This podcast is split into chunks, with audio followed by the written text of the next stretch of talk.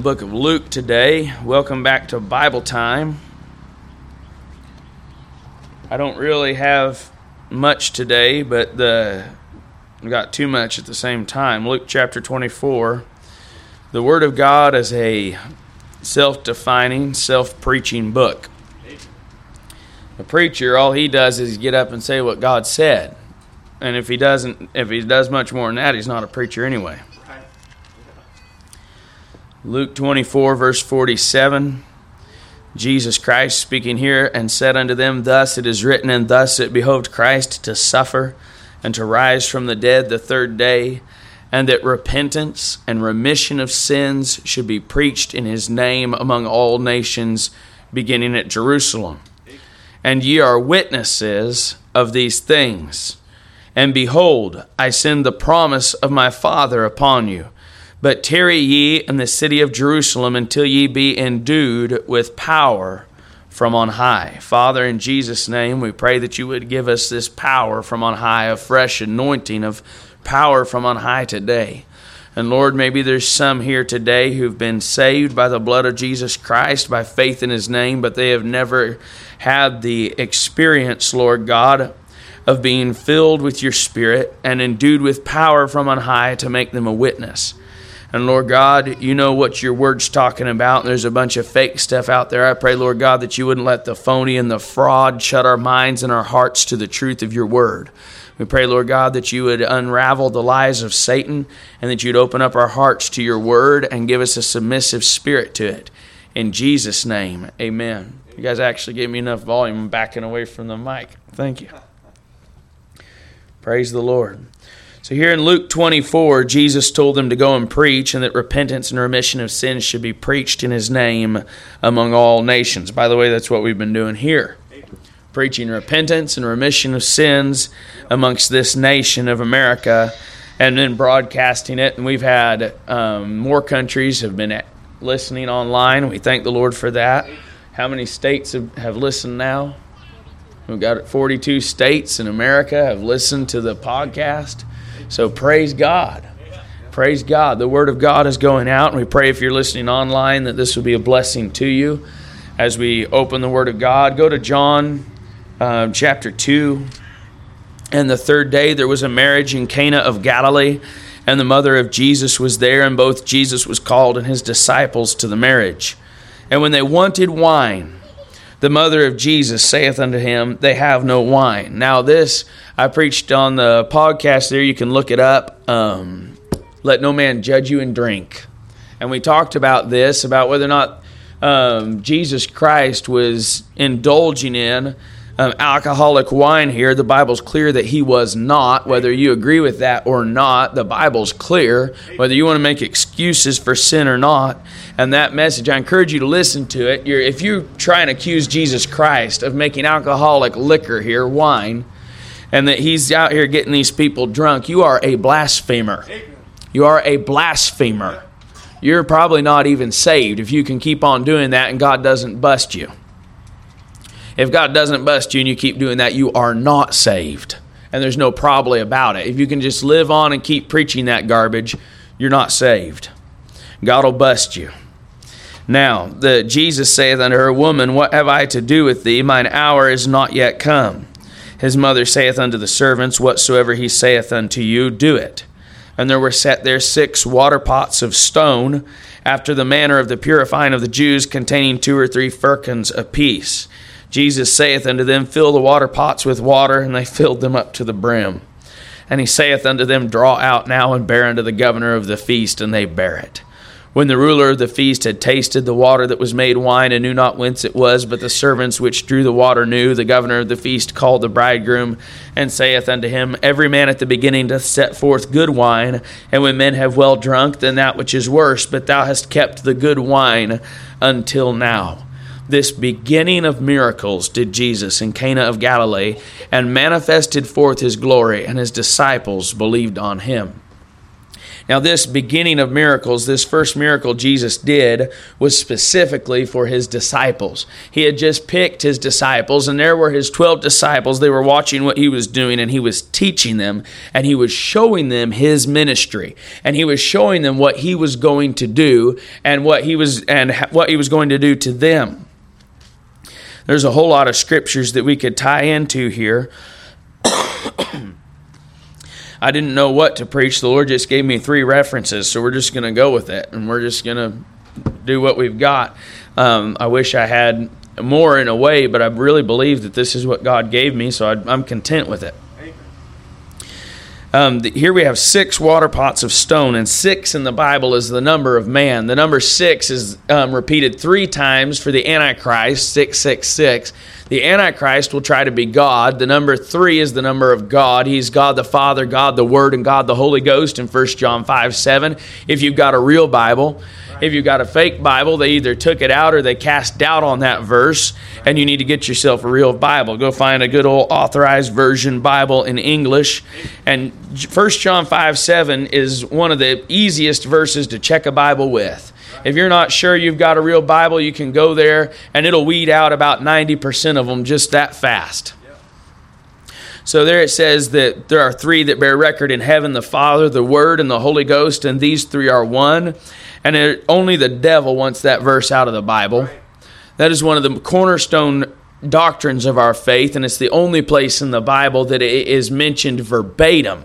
It's taught all through the Bible. The Trinity is mentioned all through the Bible, but it's it's spoken verbatim as a doctrinal fact in 1 John 5 7. Now the excuse me, the Antichrist, he'll be 666, uh, unholy trinity of men. There'll be the beast and the false prophet. What's the other one? I'm forgetting right now, but I'm not teaching on that anyway. What? Yeah, I can't remember it, but there's the unholy trinity there in Revelation. You can study that out. And he's a 666. Now, Adam was created on the sixth day. And um, there, here we have six water pots of stone. The Bible says of Christians, we have this treasure in earthen vessels, that the excellency of the power may be of God and not of men. And an earthen vessel is a clay vessel hardened. Elijah, you're in trouble. Fold your hands. These six water pots of stone, an earthen vessel is one that has been hardened. It's a clay vessel hardened by the fire. They would also take, as in this case, and carve out stone vessels. I heard a preacher that did some back study on the archaeology, and I only I'll give that I'll take that with a grain of salt. That archaeological stuff, that's about worth a grain of salt. It might help you. It might absolutely just destroy your faith. And and they use it all the time to change God's word and correct the Bible. So I, I won't even hardly get into that stuff. I can't stand the way people misuse uh, misuse that stuff today. Faith cometh by hearing, and hearing by the word of God. You don't need archaeology. Sometimes it can be interesting, and so I offer you a little bit as an interest today. Those water pots were about four or five feet tall, they would say, the Jewish water pots, and they because they find them all over the place over there in Israel these water pots and they would gather water and they would fill them like a cistern. They would also might catch rain runoff in them, but they would fill up these water pot cisterns and they would hold this two or three firkins. I can't remember how much it is, but it's about the equivalent size of a man. Now, in water and stone, I think it, if I remember right, it was somewhere between three and five hundred pounds full, is what this thing would weigh. But here are these six water pots of stone after the manner of the purifying of the Jews, containing two or three firkins apiece. Now, we're made in the image of God. God made us a spirit, soul, and body. The New Testament says it that way that, the God, that God Almighty sanctify you spirit, soul, and body. But the problem is when Adam sinned, death passed on all men for that all have sinned. When Adam sinned, he died spiritually. And Adam was made a spiritual being the most important part of Adam to God was the spirit. Adam's spirit was his biggest part. It was his most defining part. The reason Adam could walk around naked and not be ashamed was because his body was just a vessel. And his spirit was the overwhelming, dominant part of him. He was not ruled by the flesh like we are today. So he didn't need to cover up his flesh, and he wasn't interested in fancying up his flesh. He didn't need to. His spirit was the most godlike part of him. His spirit was what clothed him. When we read about Moses interacting with God on the Mount of Sinai or of Sinai, he's up there and he saw the hinder parts of God's glory. He didn't even see God. He saw the back parts of God's glory after God passed by, the after aftershine. And Moses' face shone with such glory that the children of Israel could not look on it to behold it. I'm sick to death of people drawing Adam and Eve licentiously, sensually. You couldn't see them if you looked at them with your physical eyes today. You would not be able to look at Adam and Eve because they were spiritual beings that had a soul and a body, and they were walking with God every day. And the glory of Almighty God was upon them, and they shone like the brightness of the noonday sun. And if you think you could have looked at Adam and Eve and had any dirty thoughts, you better think again. By the way, all this culture that wants to draw all this stuff out, the Bible says it's an abomination to look at the nakedness to your mother. You want to draw Eve, Adam and Eve and put up artwork of Adam and Eve and make them all naked and, and show that off? You are looking at the nakedness of your mother. That's a perversion. That's an abomination. Just thought we'd throw that in for free. Because that wasn't in the plan, but it's true. They were made spirit, soul, and body. So Adam died when he sinned. His spirit died, and they knew they were naked. How'd they know they were naked? The shine was gone, the glory of God was gone. They could see their nakedness for the first time. They had not seen it because they had walked in the glory of God. And now they saw it. And God said, Who told thee that thou wast naked?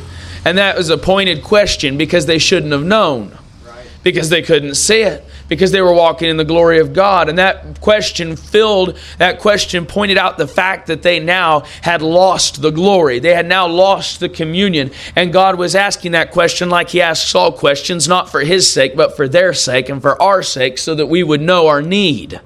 So he asked them the question, Who told thee that thou wast naked? Now, Adam, as a, just like a dead dog cannot have puppies, a dead de- cow is not going to throw a calf. Right. It doesn't happen. Adam, who is now dead spiritually, could not pass on the spirit to his children. So his children were born with a body, they were born with a soul, and they were born with the shell of a spirit. Just the shell. An unregenerated, unempowered, unilluminated, unglorified spirit. A dead spirit. The Bible says a wounded spirit who can bear. It speaks of a broken spirit. Now we talk about spirit like class spirit, we talk about it like patriotic zeal, like it, spirit is something that we get, you know, all happy about, and that's our soul. And we mix up soul and spirit all the time. Adam had a dead spirit. The Bible says in Ephesians that we are that we were dead in trespasses and sins. The Bible says in Colossians, you who were dead hath he quickened together with him. And the, Jesus said to Nicodemus, a, a man who was trying to be spiritual, but whose spirit was dead, he said, Ye must be born again. He said, The flesh, that which is born, that which is of the flesh is flesh, that which is of the spirit is spirit. He says, Marvel not that I say unto you, ye must be born again. Nicodemus said, Can a man enter back into his mother's womb, the physical, and be born again? And be born? And Jesus said, He said, The wind bloweth where it listeth, and thou hearest the sound thereof, but canst not tell whither it goeth. So is everyone that is born of the Spirit of God. You cannot see it, but it's there. Now, here's six water pots of stone containing two or three firkins apiece. He had disciples there that had body and soul who were not converted, who had not believed on the Lord Jesus Christ. Judas was one of them. Right. Two firkins. Yep. How about that? And then there were some there with three firkins that had been that had believed on the Lord Jesus Christ, like Philip and it's who or Nathanael called unto him, saith unto him right there in John 1, Whence knowest thou me? Jesus answered and said unto him, Before that Philip called thee, when thou wast under the fig tree, I saw thee. Nathanael answered and saith unto him, Rabbi, thou art the Son of God, thou art the King of Israel. Jesus answered and said unto him, Because I said unto thee, I saw thee under the fig tree, believest thou? Thou shalt see greater things than these. And he saith unto him, Verily, verily, I say unto you, hereafter ye shall see heaven open, and the angels of God ascending and descending upon the Son of man. Now you look back there at verse 41 and look what it says here. Andrew said, found his brother Simon and said, We have found the Messiah, which is being interpreted the Christ. You feel free, Gabe. I'm sorry. You feel free. It's it's a little loud. I don't want it to hurt your ears. And it doesn't even have to blast out to the neighborhoods right now because this is mainly just for us. We can turn it down if we need to. If it's hurting your ears, let's change it. Um, you guys all right? I'm deaf. You're deaf. all right? All right. You guys good now? All right. You change it all you need to. It's no problem. I was worried about that, so praise the Lord. So here is Andrew. Man, no, you don't be sorry. I'm just laughing because I was thinking about you sitting there suffering and feeling bad about it. And don't I don't want you to feel bad about that. I don't want you to suffer. All right, so one of the two which heard John speak and followed him was Andrew, Simon Peter's brother. And he first findeth his own brother Simon and saith unto him, We have found the Messiah, which is being interpreted the Christ. He believed. Right. He believed in God the Bible teaches us, and uh, we know that the Holy Spirit was not yet given at this time, but it was in this, there was a lot of transition happening at this time. But the Bible tells us that if any man have not the Spirit of God, he is none of his. So when you're saved, you're indwelt by the Spirit of God, and you'll be there with your three firkins. Now, the, the firkins are water the, the firkins of water. And the water in the Bible is a type of the Word. The Bible says that a husband should wash his wife in the water of the Word. And we're to be in that water of the Word is to wash us. So here are these water pots of stone, and you have these vessels. We have this treasure, the treasure of the gospel, the treasure of the Word of God, in earthen vessels. It says in Corinthians that the excellency of the power may be of God and not of man.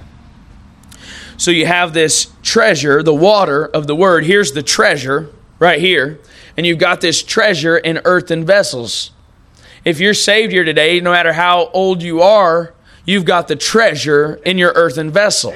Because if you believe on the Lord Jesus Christ, He comes in and indwells you, and the treasure is in your earthen vessel. And the Word of God that you believed is in your heart. What does it say? The Word is nigh thee, even in thy heart and in thy mouth, the Word of faith which we preach that if thou shalt believe with thy heart the Lord Jesus and confess with thy mouth that God hath raised him from the dead, thou shalt be saved. For with the heart man believeth unto righteousness, and with the mouth confession is made unto salvation.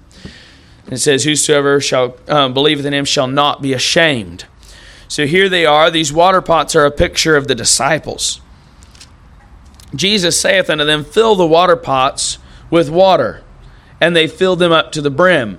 Now, again, it says the water pots containing two or three firkins apiece, and he says, fill them up, fill them up with water. So the containing is speaking of the potential volume. Does that make sense? So these things had the potential for to be filled with the word to two or three firkins. Some of them did not have the potential to be filled in the spirit because wasn't there. Some of them had three, some of them had two. Isn't that interesting? You might think I'm reading too much into it. I, I don't, but it all it all lines up with other scriptures. And he saith unto them that well it says, and they filled them up to the brim. And he saith unto them, Draw out now and bear it unto the governor of the feast. And they bear it. So he's bearing it to the governor, which is talking about a principality, talking about a ruler of the feast. And when the ruler of the feast had tasted the water, that was made wine. Now, it doesn't record anybody seeing the water change. And if you see some kind of show that shows it changing, I'd just get away from that junk. It doesn't record that they saw it change, but it changed. And it wasn't known that it was changed until it was brought to the lips of the governor. When he tasted the water that was made wine, he had a reaction to it. And that's what Jesus said in John 3. He said, The wind bloweth where it listeth, and thou hearest the sound thereof, but that um, canst not tell whence it cometh or whither it goeth. So when the Spirit of God moves in and this and a person is saved, but then God fills them with His Word and then fills them with the Spirit and anoints them and fits them for service, it's not something that is seen externally. It's not something that you can just watch happen. It's something that happens inside, something that happens quietly often, something that happens without show, without any real manifestation. Sometimes God did allow some manifestations in the Bible, especially during that transitional time there in the book of Acts, but the real work was never whether or not they spoke in tongues or anything else. The real work was the Spirit of God doing a work inside. And what was that work? It changed the water to wine. The Bible says the letter killeth, but the Spirit giveth life. The letter killeth, but the Spirit giveth life. This book will kill you if, if the Spirit doesn't give life to it. I knew a man, his name was Gabe, not Gabe. It was almost like Gabe, just erased. I cannot remember his name. Maybe God didn't want me to name him. Well, Gabe, you got to be the scapegoat for that guy. This guy was, uh, um, and thank God this isn't Gabe, but this guy, I would work with him all the time, and he was always trying to show us dirty things, telling dirty jokes. Been around those guys. Just wicked, perverted, blasphemer. And we would try, me and my buddy who was a Christian that I worked with, we'd try and witness to him and tell him the gospel, and, and he wasn't getting it. And he would just come back with more dirty jokes. Well, God really began to work and to move, and we worked with him one summer all summer long. We had about 175 buildings that we had to do together, do these changeovers on um, just for HVAC controls. And so there we were working together with him. He was the he was engineering the he was doing the computer side of it. We were doing the work side of it. But as we talked with him over the summer, he came under more and more conviction, and then that job was done. God had allowed the um, one of the engineers made a mistake in the project, and they blamed us. The the the ball rolled downhill. You know, the they passed the buck until it got down to the installers, and so they never hired us again. It wasn't our fault. It was the engineer's fault, and I explained that to people, and I could show them exactly how. But that didn't matter. We didn't get the job back because we got blamed at the during the business meetings up at the top. So anyway, we didn't see this guy for a while. Finally, when I saw him again, and this man had told me, he said, "I read the Bible every day." He said, "I'm going to read the Bible through the year plan. I read it every year." Said, I'm on my third year. He was a pervert. So I, I met him again about a year and a half later, and he said, he said, Oh, I've converted. You'll be so happy to hear. I said, Really? I'm glad to hear that. And somebody had already told me, Do you hear this guy's converted? And I said, Oh, that's great. I'm, i just can't wait to meet him again. Well, I finally met him. And he, he said, he said, Hey, Joshua, I've converted. I'm not the man I used to be. I said, That's great. He said, I'm a Catholic now. Ouch because Catholics go to hell. Right.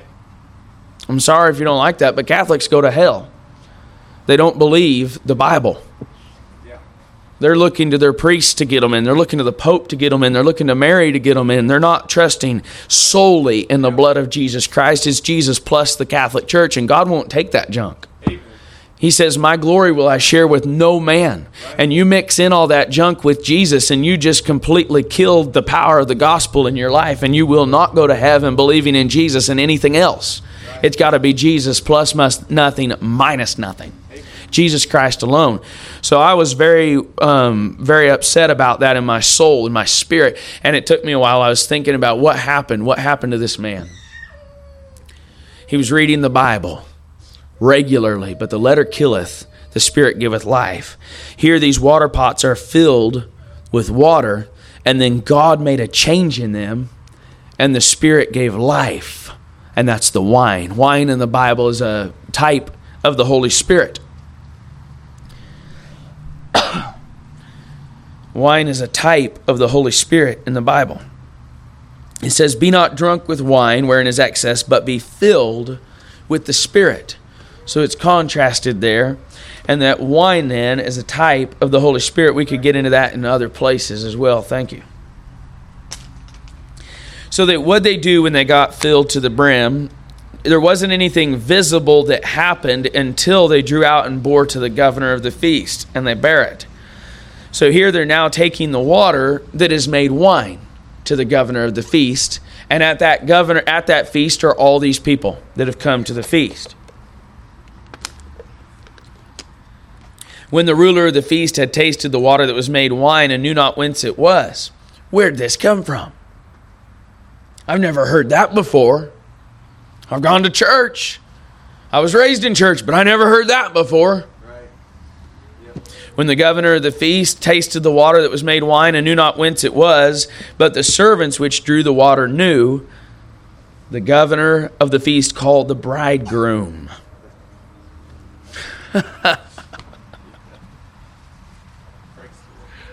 this book preaches itself. Jesus Christ is the bridegroom.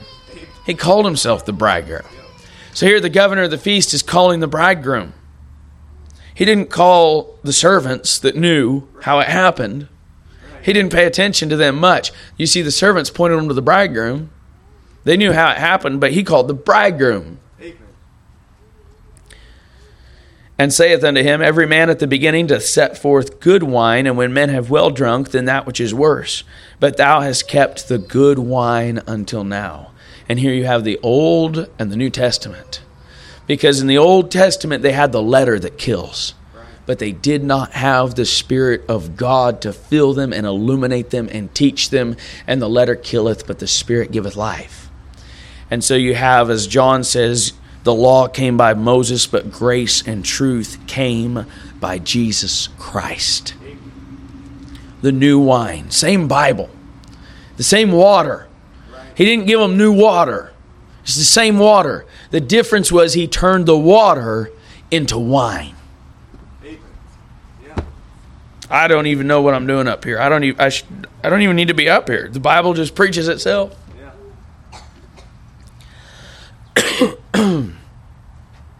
this beginning of miracles did Jesus in Cana of Galilee and manifested forth his glory. He showed us his glory. He showed us what he's going to do. He showed us how the bridegroom will be exalted. He showed us how that the disciples would carry the water. He showed us that we would be the earthen vessels. That we, when filled with the Word of God and then filled with the Spirit of God to illuminate and empower the Word of God, would be able to be the new wine for the world, that we would give the new wine to the world. He manifested forth his glory, and his disciples believed on him. This, this miracle was for the disciples.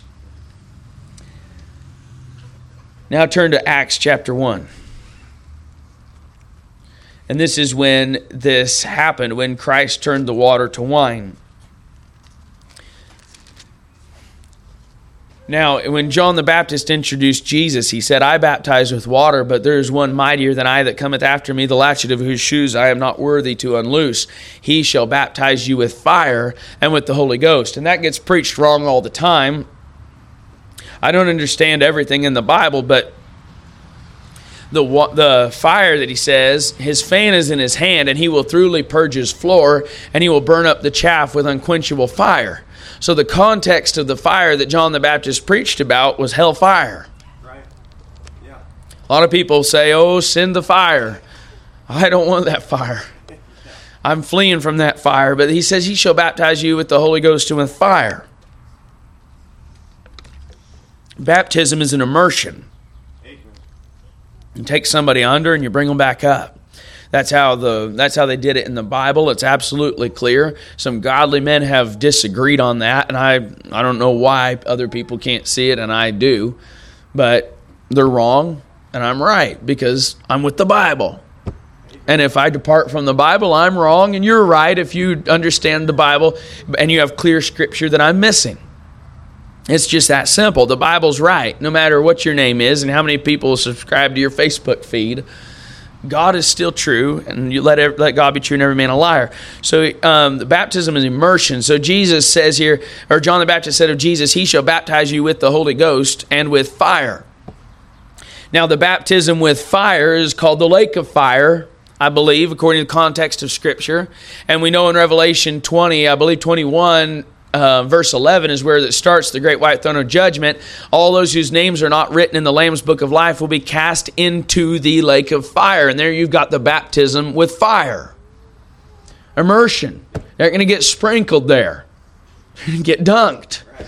And they ain't coming up. They're going to stay there, baptized for good.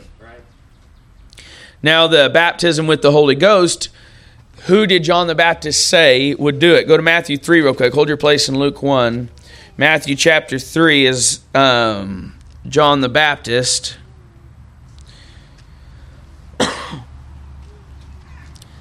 It says in verse 11, I indeed baptize you with water unto repentance, but he that cometh after me is mightier than I, whose shoes I am not worthy to bear. He shall baptize you with the Holy Ghost and with fire, whose fan is in his hand, and he will thoroughly purge his floor and gather his wheat into the garner, but he will burn up the chaff with unquenchable fire. And then cometh Jesus from Galilee, and there's the one coming after him, as it says plainly all throughout the scripture. So Jesus Christ, he said, would be the one to baptize with the Holy Ghost. Now, the Bible clearly teaches in Corinthians that when you're saved, you are baptized by the Spirit of God into Christ, into the body of Christ. It's absolutely clear. Look it up and read it. A lot of our theologians have taken that and they say, see, that's the baptism of the Holy Ghost. No, that's the baptism by the Holy Ghost into the body of Christ but there is a baptism with the Holy Ghost that is done by Jesus Christ. And that baptism with the Holy Ghost means that instead of being baptized with water, being dunked in the water, the person's going to be dunked in the Holy Ghost, submerged in the Holy Ghost. And they're going to be submerged not by an apostle, not by a prophet, not by a pastor, not by a teacher, not by an evangelist, but by Jesus Christ Himself. Jesus Christ is the one who baptizes with the Holy Ghost. The title of this today is um, Baptized with the Holy Ghost or Baptism of the Holy Ghost. So we'll figure that out when we do it. This is what the Lord gave me this morning. This is what we'll do. So Jesus said in Acts chapter 1, um, But ye shall receive power, verse 8, after that the Holy Ghost is come upon you now we know that if any man have not the Spirit of God, he is none of his. But there's a difference between the Holy Spirit getting in you and the Holy Spirit getting on you. Now, when you get baptized as a Christian, if it's a scriptural baptism, does that save you? I heard one no. No, there's a couple more. I know that everyone here probably knows that when you get baptized, it does not save you. Well, neither does the baptism have any uh, with the Holy Ghost have anything to do with you getting saved either. The baptism with the Holy Ghost is God putting you under in the Holy Ghost. The Holy Ghost is in you at salvation. You get in and under the Holy Ghost at the baptism with the Holy Ghost. And the manifestation of that is the power of God to bear unto the governor of the feast. The manifestation of the baptism with the Holy Ghost is power and anointing to be his witness, and that's what he says right here. And if you want to make the manifestation some other sign gifts, you have to twist and pervert the scripture. You're preaching a whole nother spirit. You're preaching a whole nother deal. It says, Ye shall receive power after that the Holy Ghost is come upon you, and ye shall be witnesses unto me. Look at that. What did he say? Did I miss that, Michael? I, where's the tongues, Michael? He said, Ye shall be witnesses unto me. Now, what do you use to be a witness? The Word of God. And you speak it with your mouth. And what flaps in there to make the words coherent is the tongue. So the tongue is the instrument that is used. It's way, way, it's like third in the rank. It's way down there. God says, I pray that God would sanctify you spirit, soul, and body. And if you're caught up in tongues, you're stuck in the body. You're carnal. And there's a lot of good Christians who love the Lord that are stuck, and they're just stuck in their carnality. All they're doing is running around chasing physical manifestations that they hope or think that they might get. Some of them are biblical, some of them are not and they're chasing these physical manifestations and they've missed the whole message that Christ gave us. He said, Ye shall receive power after that the Holy Ghost is come upon you, and ye shall be witnesses unto me. Both in Jerusalem and in all Judea and in Samaria and under the uttermost part of the earth. By the way, when God saved Paul, he said, He said, Ye shall speak for me, he said, before kings. So you're going to bear it to the governor. You're going to take this before kings. Jesus Christ, in His Great Commission, commanded that the gospel be preached into all the world. Into all the world. To the rich, to the poor, to the high, to the low, to the blind, to the lame, to the healed, to, to the, to the influential, and to the nobodies. he said here to the disciples who believed on Jesus Christ, by the way, it says that he had breathed on them and said, "Receive ye the Holy Ghost." Previously, and some dear people say that at that that was a that was like the ticket to the show that Jesus breathed on them, and so now they could get the Holy Ghost. I don't see that. You got to read extra into that. Jesus breathed on them and said, Receive ye the Holy Ghost. When he breathed on Adam, did Adam lay around until um, 40 days after or whatever it was? No, he had life. He had life. When Jesus breathes on somebody, they've got life. And Jesus breathed on these men and said, Receive the Holy Ghost. The Bible also says that He opened their understanding. That was before Pentecost. Right. He opened their understanding. And then they're there getting in the Bible in Acts chapter 2, and guess what? They they they're there and they're they believe on the Lord Jesus Christ, but they have not been immersed in the Holy Ghost, anointed by the Holy Ghost to preach the word, but their understanding has been illuminated and they believe in God. They have received the Holy Ghost into their hearts and they are the sons of God there. But guess what they do? They go and have a business meeting. Why? Because they're not filled with and walking in the Spirit. So they've got to come up and jimmy up with Robert's Rules of Order and get a quorum and try and figure out all this stuff and try and jimmy up some kind of way to have church apart from the power of the Holy Spirit of God. You'll never see another business meeting in the Bible that I know of. It's right here in Acts chapter 1 before Pentecost. They didn't need it after Pentecost. By the way, and some good men disagree with me, Matthias is never mentioned again. Here, what they do in their business meeting, they picked Matthias to be the 12th apostle. The Bible says in Revelation there are 12 apostles of the Lamb, and you cannot get around that. There are 12. Period. End of story. I, there's a dear man of God. I love him. He and says there's 14, and I respectfully disagree because the Bible says there's 12 Right. And you, you say out there, Oh, I'm an apostle, and you mean you're an apostle by the Lamb, don't lie to me because you run around acting like one and taking authority over the churches and trying to make prophetic utterances of new revelations. Right. And God gave that to the 12 apostles of the Lamb and only the 12 apostles of the Lamb. And so you're um, bootlegging out here as an apostle of the Lamb.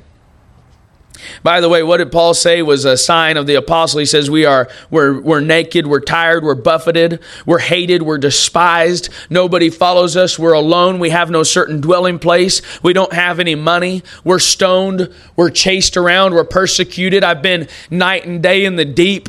Yep. You say you're an apostle, let's see your battle scars, let's see your bank account. Yeah. Come on, Yep. That's impossible for you. there's an apostle for you. Paul was the 12th apostle. I'm sorry if you don't quite see that. Maybe you maybe you're close but you're no banana as they say. God have mercy on me. The Bible says there's 12 apostles of the lamb. I cannot go around the Bible. There's 12 of them. If I'm wrong about that, God will fix it in the in glory, and I thank Him that I can trust that. It says there in verse 26, Matthias, Matthias was numbered with the 11, and it goes on with the 11, with the 11, with the 11, with the 11, with the 11 through the rest of the book of Acts. Every time it talks about that group, it never says the 12 again. The next time you find the 12 apostles is in Revelation, and they're the 12 apostles of the Lamb. Now, the we're here, we're just going to chase this rabbit. The Bible, in one place here in Acts, says that the apostles, Paul and Barnabas, and it mentions these apostles, Paul and Barnabas. The word apostle just means sent. It just means a, a preach, a, basically what we would call a missionary today. Right. A humble, no extra authority, no divine revelation, just somebody carrying on the work. The apostles of the Lamb, who Paul was one of, Paul set the pattern for all missionary work. And it's a apostolic work, and it must be done in apostolic power, but not as an apostle of the Lamb under the authority of the apostle of the Lamb, Paul. When you go out as a missionary, you need to go out with the power of the Holy Spirit and you need to carry the words, the revelation of God that was given to you by the Apostle Paul. And that makes it an apostolic ministry. How about them apples? Yeah. A real missionary is carrying on the apostolic work of Paul. And he doesn't need to speak in tongues. He doesn't need to dance a jig. He doesn't need to do anything else. He can just carry the words of Paul to a far off nation with the power and anointing of God on his life to be a witness. And he's carrying forward the work. The Mormon church says, We've got apostles. Where are your apostles? I'm holding them in my hand. Amen. The 12 apostles of the Lamb gave us the New Testament. They say, You've only got 66 books. We've got more. Yeah, but I've got 12 apostles that gave me these 66 books that ratified, verified, canonized them through their teachings and through their preachings. Right. And that's how we know that our Bible is the Bible, is through the 12 apostles of the Lamb. Amen. And all these people that want to add to the Bible, they are actually denying the work of the apostles. Well, we've got apostles. No, you don't. Right. Those aren't apostles. I've got an apostle named Matthew. Praise God for Matthew. Yeah. I get exhorted by Matthew all the time. Amen. We just read from Matthew. I get exhorted by Paul. He's one of my apostles. And I get in the Bible and I read Thessalonians and I'm getting exhorted and reproved and rebuked by revelation of God, direct utterance from God through the apostle Paul. He's one of my apostles. And if you disagree with Paul, you're a liar. Amen. Boy, are we in it thick today. But it's good and it's right and it's Bible. It's just Bible. But see, we've gotten so deceived, and all the terms have been so redefined that we can't even say the word apostle. We can't say prophet. We can't say Holy Ghost. We can't say baptism with the Holy Ghost. We can't say any of those things in modern fundamental churches that believe the Bible because everybody gets all drawn up and starts puckering up and thinks that you're going to start rolling on the floor and howling like a dog. People stop letting the stop letting the devil steal the Bible from you. Stop letting the devil redefine the terms. I'm not ashamed of the word apostle. I'm not ashamed of the word prophet. I thank God for his prophets. We wouldn't have the Bible without the prophets. Yeah, it says bishop in there. That's a real Bible word. We don't need to be ashamed of this stuff. So, Acts chapter 1 Ye shall receive power after that the Holy Ghost is come upon you, and ye shall be witnesses unto me both in Jerusalem and in all Judea and in Samaria and under the uttermost part of the earth. Now, how do you know the true from the false? You have to study the true. So, what happens when the church of the living God pulls off of the truth and they say, Oh, we're not going to have bishops. We're not going to talk about apostles. We're not going to talk about prophets. We're not t- going to talk about baptism with the Holy Ghost. We're going to, oh, tongues ceased. Tongues ceased. Listen, we're going to get there here in a second. I'm, we're not going to preach on that today. Your tongue flaps in your mouth. It ain't ceased yet, or you wouldn't be able to talk. Give me a break. Yeah. Come on. Yeah. I'm sorry. That's Bible. Yeah. Your tongue isn't going to cease. Oh, for a thousand tongues to cease until what? To sing. Until what? Until that which is perfect has come, which is Jesus Christ. And when he comes, the tongues, the, the languages of the nations will cease. Why do we give the Pentecostal charismatic groups the liberty and the right to redefine tongues? Right. Whenever we say tongues cease, we are using their definition. Right. Yep. Yeah. Tongues means languages. Right. Amen. We still got Spanish speaking people out here that need the gospel in their language. And God wants us to go with the power of the Holy Ghost and take the gospel in Spanish to the Spanish people and therefore to speak in tongues. And we need the gift of tongues in our churches. In our fundamentalist churches, we need some people and they might have to study hard to get it. But you're not st- you're not going to some kind of weird place out there in the boondocks with a bunch of perverts who are going to lay their hands all over you to get tongues. You might have to get out a Spanish book and learn the language. God help us. Why do we let them redefine everything? Yeah. Get free. It says, Ye shall receive power after that the Holy Ghost is come upon you, and ye shall be witnesses unto me both in Jerusalem and in all Judea and in Samaria and unto the uttermost part of the earth. And when he had spoken these things, while they beheld, he was taken up, and a cloud received him out of their sight. He told them there, Tarry ye in Jerusalem until ye receive power from on high. That's out of Luke. Now it says in Acts 1 that Jesus that they were assembled together in verse 4 and he commanded them that they should not depart from Jerusalem but wait for the promise of the Father which saith he ye have heard of me. Look at Acts chapter 2 and when the day of Pentecost was fully come they were all with one accord in one place and suddenly there came a sound from heaven as of a rushing mighty wind and it filled all the house where they were sitting. They were immersed. And there appeared unto them cloven tongues like as of fire, and it sat upon each of them. These guys say they're Pentecostals. I ask them, Where's the fire? Where's the cloven tongue of fire whenever you speak in tongues? I don't see it. You ever seen it? Haven't met one yet that said they did. And if I did meet one, I'd probably just say, all right, fine, and walk off thinking this guy's lying. They were all filled with the Holy Ghost and began to speak with other tongues as the Spirit gave them utterance. We're not even going to read all this right now. You read it. It says in verse 6 every man heard them speak in his own language. Tongues in the Bible are languages. It's absolutely clear as the nose on your face. You cannot get around it. It says that Peter, look at verse 14, standing up with the how many? The 11. How about that? And on and on it goes with the 11. He preached. He lifted up his voice. He said, Ye men of Judea. And here, this cursing fisherman who had denied Christ now has the power and the anointing of God, the illumination of Scripture set on fire by the Holy Spirit of God, so that the Word of God could come through his tongue to the nations. And now he's bearing out and taking to the governor of the feast. Pretty soon they're going to have to stand before the, the Sanhedrin and these men said that they took knowledge of them that they had been with Jesus. They saw these were ignorant and unlearned men. In chapter 3, they were preaching again. In chapter 4, they were threatened. And look at verse 13. It says, Now when they saw the boldness of Peter and John and perce- perceived that they were unlearned and ignorant men, they marveled and they took knowledge of them that they had been with Jesus. Now listen to me. There was a little healing that went on in the book of Acts, but that wasn't the main story. It was the gospel. The gospel is the main story in the book of Acts.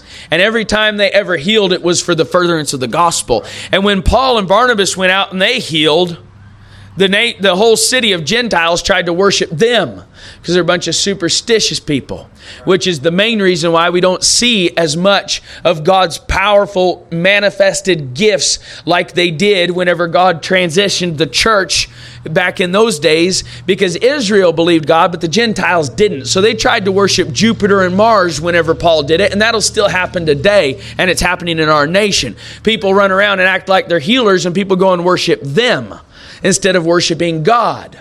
God's not done healing, God heals all the time.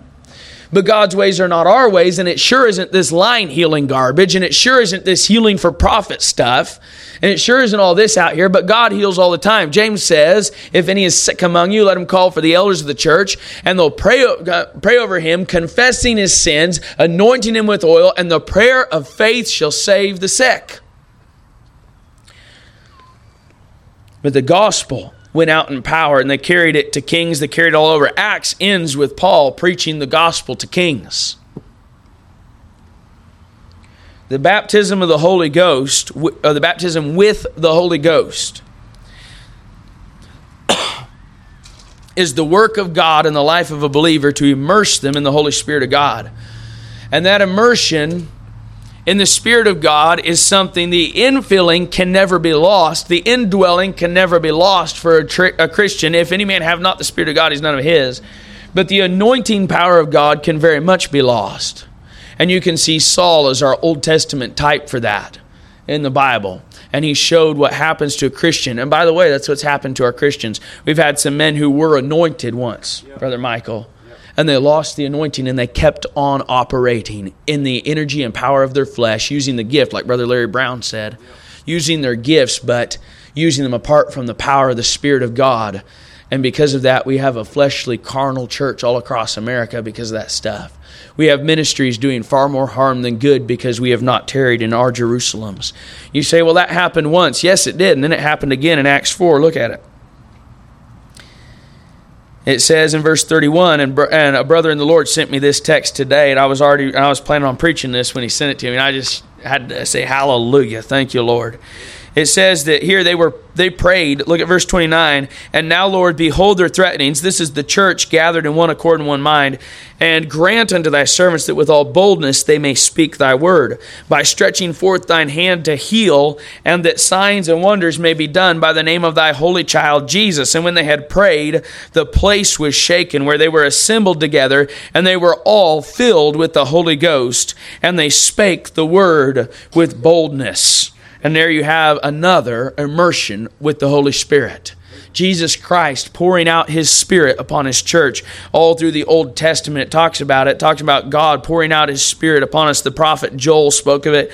It's all through the word of God. It's actually what we really should mean when we say revival is God baptize your church with the Holy Spirit again. Immerse us in the power, the love, the soundness of mind, the anointing of the Holy Spirit to make us your witnesses. Grant us boldness that we can preach the word without fear that we can stand without fear. By the way, Stephen, who it's getting up to, Stephen did signs and wonders, and he was a deacon. So if you think signs and wonders are the manifestation of apostle, you lost your ever living mind. Right. They were all doing signs and wonders, nearly. Yep. The whole church was. The sign of an apostle, of the Lamb, is the ability to speak the words of God by direct revelation. There's only 12 of them, and they gave us our Bible that we have perfectly preserved today in the King James Bible. Right. Listen, if, and if you don't believe that, you don't have any authority whatsoever. You don't. How do you know your Bible is a Bible? How do you know it shouldn't have 67 books? Right. What about the book of Judas? Yep. Why isn't that in the Bible? How many times people say that to you, Michael? Yeah. Bunch. A bunch. What about the book of Judah? What Judas? What about the Apocrypha? What about all this other stuff? If it wasn't for the authority of the 12 apostles of the Lamb, we would have no way to say that's out and this is in. But because of the authority of the 12 apostles of the Lamb, we have clear biblical lines that give us 66 books of the Bible from Genesis to Revelation in the authorized version of the Bible, the King James Bible. When they printed it originally, King James was an Anglican and they wanted they put in as an addendum, as an appendix, they put in the Apocrypha. It, they never even called it Bible though. Right. And it didn't take very long before public opinion got that junk kicked out. Because that's all it is, is junk. We don't need that junk. You don't need to fill your head with that junk. It'll just twist up your mind. What we need today is for the letter of the Word of God to be anointed, to be turned to wine by the power of Jesus Christ. That's what we need. Amen. That's what I'm going to ask that we pray for today is that God baptize, immerse his church all across this land, the true believers all around the world that believe on the Lord Jesus Christ, who tremble at his word, that he would immerse them with the Holy Spirit of God to give them boldness to preach his word. It's been kind of different this morning, but that's what I had on my heart. Let's pray right now, Father. I thank you for your word and the simplicity of your word.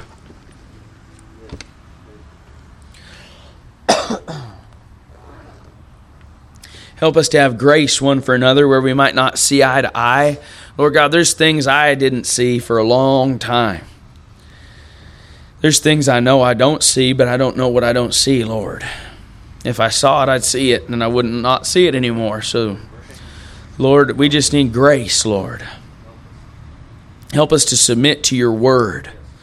Help us, Lord. Free us from false doctrines. Free us from anti doctrines, doctrines that were made by men to defend the faith that doesn't need made, Lord God, because the Word of God's been twisted, Lord God, by our enemies, by the devil, and by His servants, Lord God. And we don't need a bunch of extra doctrines, Lord God, to try and explain these things because the Bible explains itself.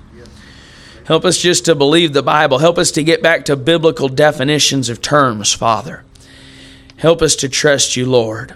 Help us not to look for a bunch of manifestations, Lord, other than the manifestation of boldness and power to preach the word. Lord, if you want to heal people, we just ask you to do it in a way that gives you all the glory and honor. Lord, if you want to give us a special ability in another language, Lord, we sure need it. When we talk to somebody and we can't speak their language, we can't even we can't communicate with them. Our missionaries need this badly, Lord and some of them struggle for three and four years trying, sometimes longer, trying to learn the language. And Lord, we just need you to pour out your Spirit upon us, quicken our minds. Lord, it'd be wonderful if you'd take our missionaries, Lord God, and just quicken their minds and, and make those languages easy for them to understand. And illuminate their mind to those languages so that they can speak the Word of God in those languages. Lord, we know you did a miracle there because every man heard them speak in their own tongue. And that gift, Lord, went beyond the spoken word. It was the heard word that was altered. And I don't even care if you do that, Lord. It wouldn't offend me one bit. if you take the gospel and open people's ears so they can hear it in their own language, I wouldn't be offended one bit, Lord God. And I just ask you, Lord God, to let your gospel go forth in power. Yes. I pray, Lord God, that people's hearts would be changed. I pray, Lord God, that you would grant us boldness. We're gathered in this tent this morning, Lord God, weary, tired, Lord God, worn. And we just need your boldness, Lord. We need your power. We need your anointing, Father. And Lord, that you would do it in such a way that we know when you do it that it's you doing it, Father. And that we would have no question in our hearts and our minds about it, but that we would feel the authority and power of Almighty God all around us and through us.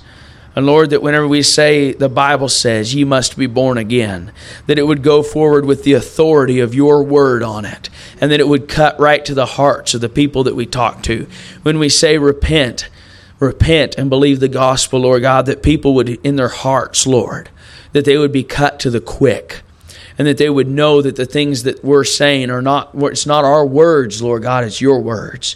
Our words can't do anything, Father, but your words are quick and powerful and sharper than any two edged sword. Lord, we come before you humbly and we come simply. We come as ignorant, unlearned men, Lord God, plain men.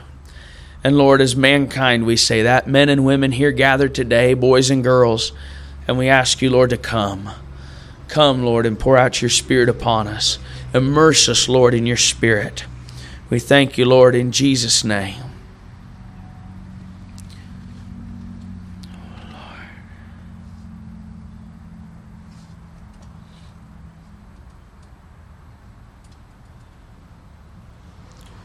As we're praying here, many times in the book of Acts, God poured out His Spirit upon them, on individuals, on the church. That's what we need. Maybe you have, at one point in your life, maybe God anointed you for service and used you. Some of you preachers, maybe you didn't even believe eh, believe the because you've seen all the junk and you said, "Oh, God doesn't do that anymore." But maybe God did it anyway because He's not He's not confined by our misunderstandings of doctrine. He works whether or not we understand it, or He just does His thing. God is God. Maybe He anointed you once, and you walked in that anointing and that power, and you couldn't explain it, but you knew that God's power was on you, His hand was on you but you got tired. You got weak. Maybe some temptations got hold on you. And maybe for maybe it's been weeks, months, maybe years you've been fighting along trying to just keep going. You know it's right to keep going. You know it's right to preach the gospel and you want to. And you're trying hard, but the power isn't there. The authority isn't there. It just rolls off people's backs like water running off a duck's back. It's not getting through. You need the immersion, the filling, the anointing. I hope I haven't confused the matter today. When you're saved, the Spirit of God indwells you, and that saves you, seals you unto the day of redemption. When God sanctifies you, He gives you power to live a holy life by filling you, your spirit, your soul, your mind, your will, and your emotions. He gives you His thoughts. He gives you understanding of the Bible. He changes you on the inside, it begins to work on the outside. And when God immerses you, baptizes you, He puts such the power of the Holy Spirit upon you. By the way, they had this in the Old Testament, they didn't have the indwelling. Or they didn't have the infilling of the Holy Spirit in the Old Testament. That's why David said, Take not thy Holy Spirit from me. Saul got the power of God on him. The Spirit of God came upon Saul, but he lost it. Some of us have done that. We've had the power of God, but we've lost it. If that's you today, I just ask you to humbly come before God and say, God, I need your power to do your work because you said, without me, ye can do nothing. I need your anointing. I need boldness. I need your power. Lord, I try to tell people about Jesus, and it seems like it goes in one ear, ear and out the other.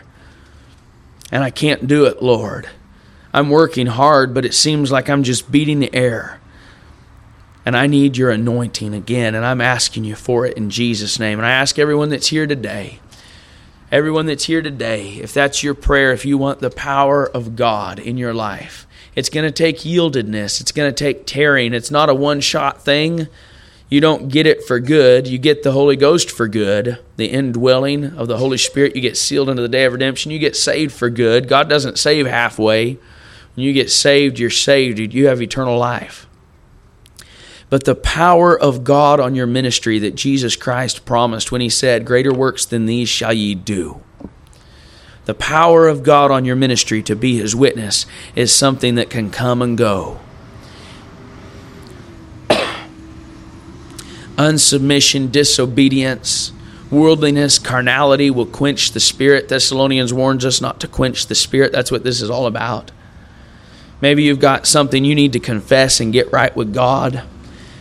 I encourage you just to seek now and keep on seeking the power of the Holy Spirit of God to be His witness, not to be a big shot, not to impress other people, not to have showy manifestations, but so that whenever you tell the guy at the grocery store, Jesus died for you, He loves you, He was buried, He rose again the third day, and except ye repent, ye shall likewise perish. That when you tell him that, the Spirit of God takes it like a sword and cuts right through his heart and does something in his heart he'll never get over.